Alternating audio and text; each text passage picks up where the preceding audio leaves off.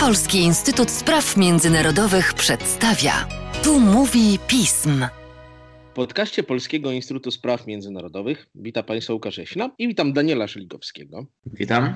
A skoro Daniel to kwestie na wschód od Polski, ale wschód to jest bardzo szerokie pojęcie, porozmawiamy sobie nie tyle oczywiście o naszych polskich dźwiękach wizyty prezydenta Andrzeja Dudy na Ukrainie, ile o stanie ukraińsko-polskich stosunków, jaki został przez tą wizytę pokazany. W medialnej narracji oczywiście bardzo ogromną rolę odgrywały kwestie choćby polityki historycznej i konfliktów historycznych, które między Polską a Ukrainą od kilku lat istnieją. Zawsze tak jest. Możemy Państwu z Danielem poświadczyć, że choćbyśmy nie wiem jak starali się opowiadać choćby o wymianie gospodarczej między Polską a Ukrainą w wielu stacjach radiowych i telewizyjnych, zawsze w końcu sprawa zejdzie na historię. Ale ta wizyta naszego prezydenta na Ukrainie pokazała, że jednak te stosunki są znacznie szersze i że w wielu sprawach jest dobrze. Danielu, w czym jest dobrze, jeżeli chodzi o Polskę i Ukrainę?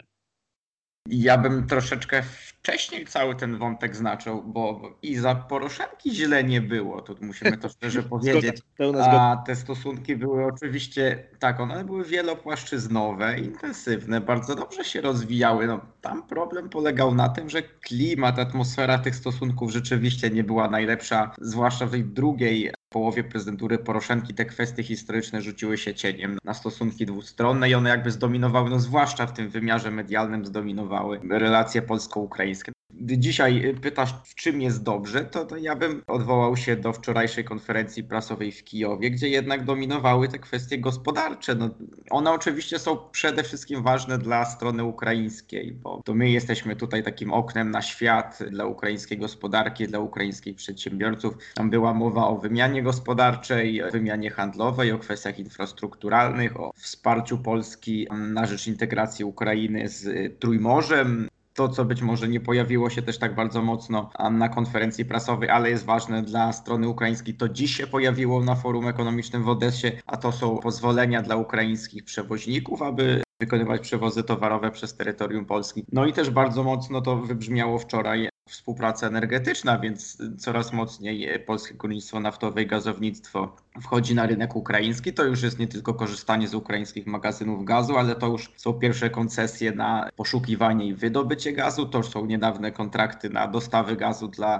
tamtejszego operatora mm, systemu gazociągu, więc no, tutaj jest rzeczy, do których moglibyśmy się rzeczywiście gdzieś tak no, odwołać, że jest dobrze i wydaje mi się, że ten potencjał w ogóle jest jeszcze większy. On jest do pewnego stopnia niewykorzystany i chyba bardzo potrzebny był właśnie taki polityczny sygnał ze strony obydwu głów państw, państw, że to jest dobry moment, żeby robić biznes w stosunkach polsko-ukraińskich. Obecność głów państw i wsparcie polityczne jest potrzebne zresztą również w tych kwestiach, o których mówiliśmy na początku. W polityce historycznej, jak widać, wszystko potrzebuje dobrego takiego politycznego impulsu. Ale mówiąc o, o tych różnych kwestiach, w tym roku dużo dyskutujemy o Trójmorzu, o tej idei. Ona na Ukrainie wzbudzała zainteresowanie od samego początku. Niektórym się tamtejszym publicystom nawet myliła z historycznym Międzymorzem, które kiedyś istniało. Jak w tej kwestii następuje polsko-ukraińskie zbliżenie? W jaki sposób Ukraina może stać się współpracownikiem Trójmorza?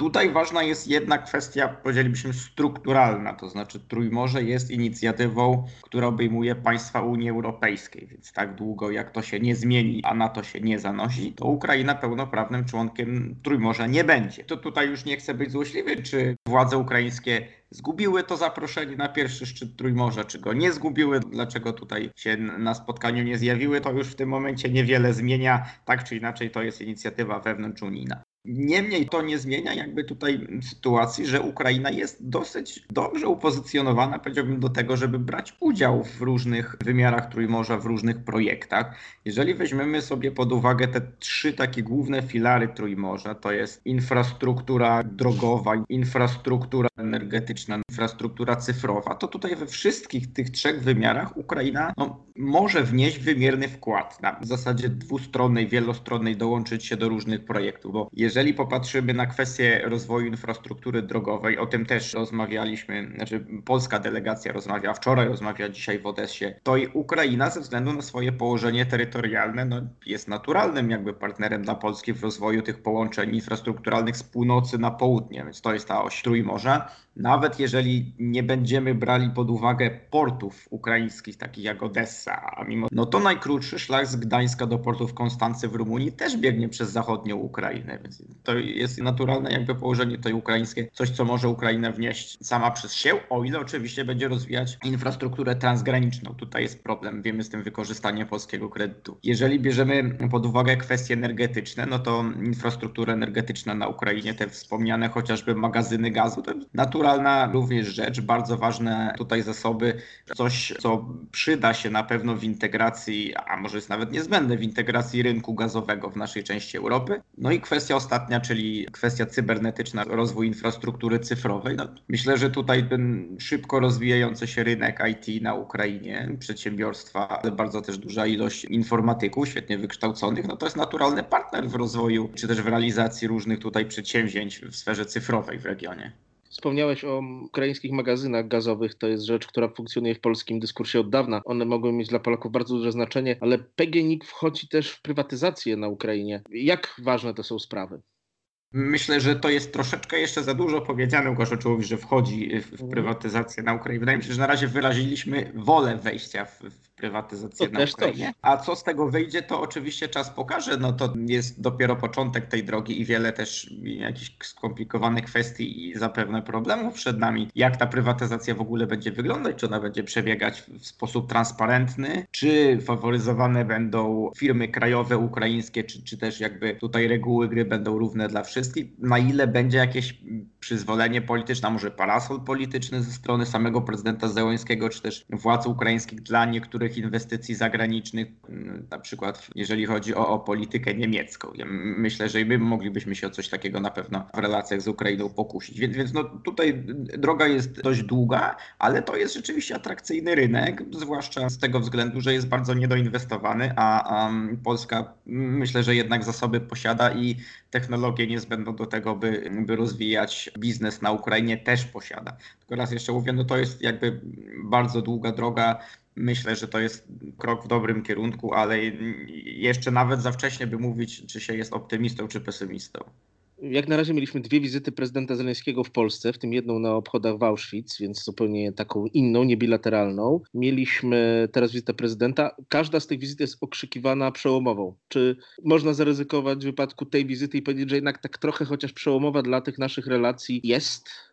To oczywiście zawsze zależy od tego, jaką kwestię wysuwamy na pierwsze miejsce. To wtedy szukamy tego przełomu. Ja rozumiem, że jednak w polskich mediach rzeczywiście bardzo często dominuje to, o czym wspominałeś na początku, ten pryzmat patrzenia na stosunki polsko-ukraińskie jako zdominowane przez historię. Jeżeli popatrzymy rzeczywiście y, głównie przez pryzmat tych kwestii historycznych, to nie chciałbym powiedzieć, że to jest przełom, ale na pewno jest widoczna różnica. Znaczy, zdecydowanie, jeżeli porównamy sobie atmosferę wczorajszej wizyty, wizyty w Kijowie, a wizyty z końca 2017 roku prezydenta Dudy w Charkowie, to atmosfera rozmów była zupełnie inna. No, była po prostu lepsza. I ja tutaj śmiem twierdzić, że nawet prezydenci obu państw celowo niektóre kwestie historyczne odłożyli na bok. No, z polskiej strony na pewno można by się było pokusić o troszeczkę bardziej, że tak powiem, już ostry język, czy, czy też wspomnienie kilku kwestii, które ewidentnie wspomniane nie zostały nawet w tej wspólnej deklaracji. No a dwa, rzeczywiście oczywiście, że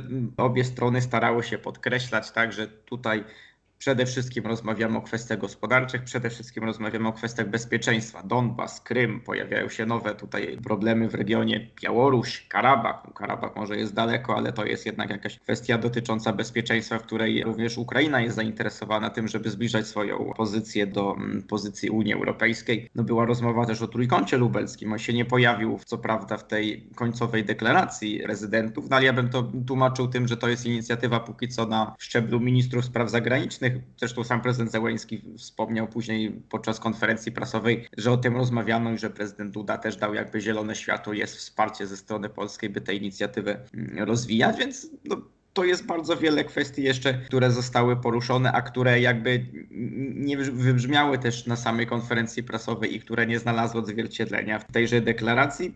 Pod tym względem moim zdaniem jest na pewno lepiej. Czy przełom? Nie wiem, ale na pewno jest lepiej, jeżeli chodzi o atmosferę. Na szczęście jesteś analitykiem, a nie publicystą i analityk nie musi używać górnolotnych słów. Zresztą normą jest też to, że oczywiście nie dowiadujemy się o bardzo wielu sprawach. Na tym polegają rządowe negocjacje. Kiedy dowiadujemy się wszystkiego, to chyba dowód, że nie ma żadnych przełomów. Danielu, dziękuję Ci bardzo i mam nadzieję, że kolejne nasze rozmowy o sprawach polsko-ukraińskich będą równie pozytywne jak ta dzisiejsza. Dziękuję jeszcze raz. Również mam nadzieję. Dziękuję.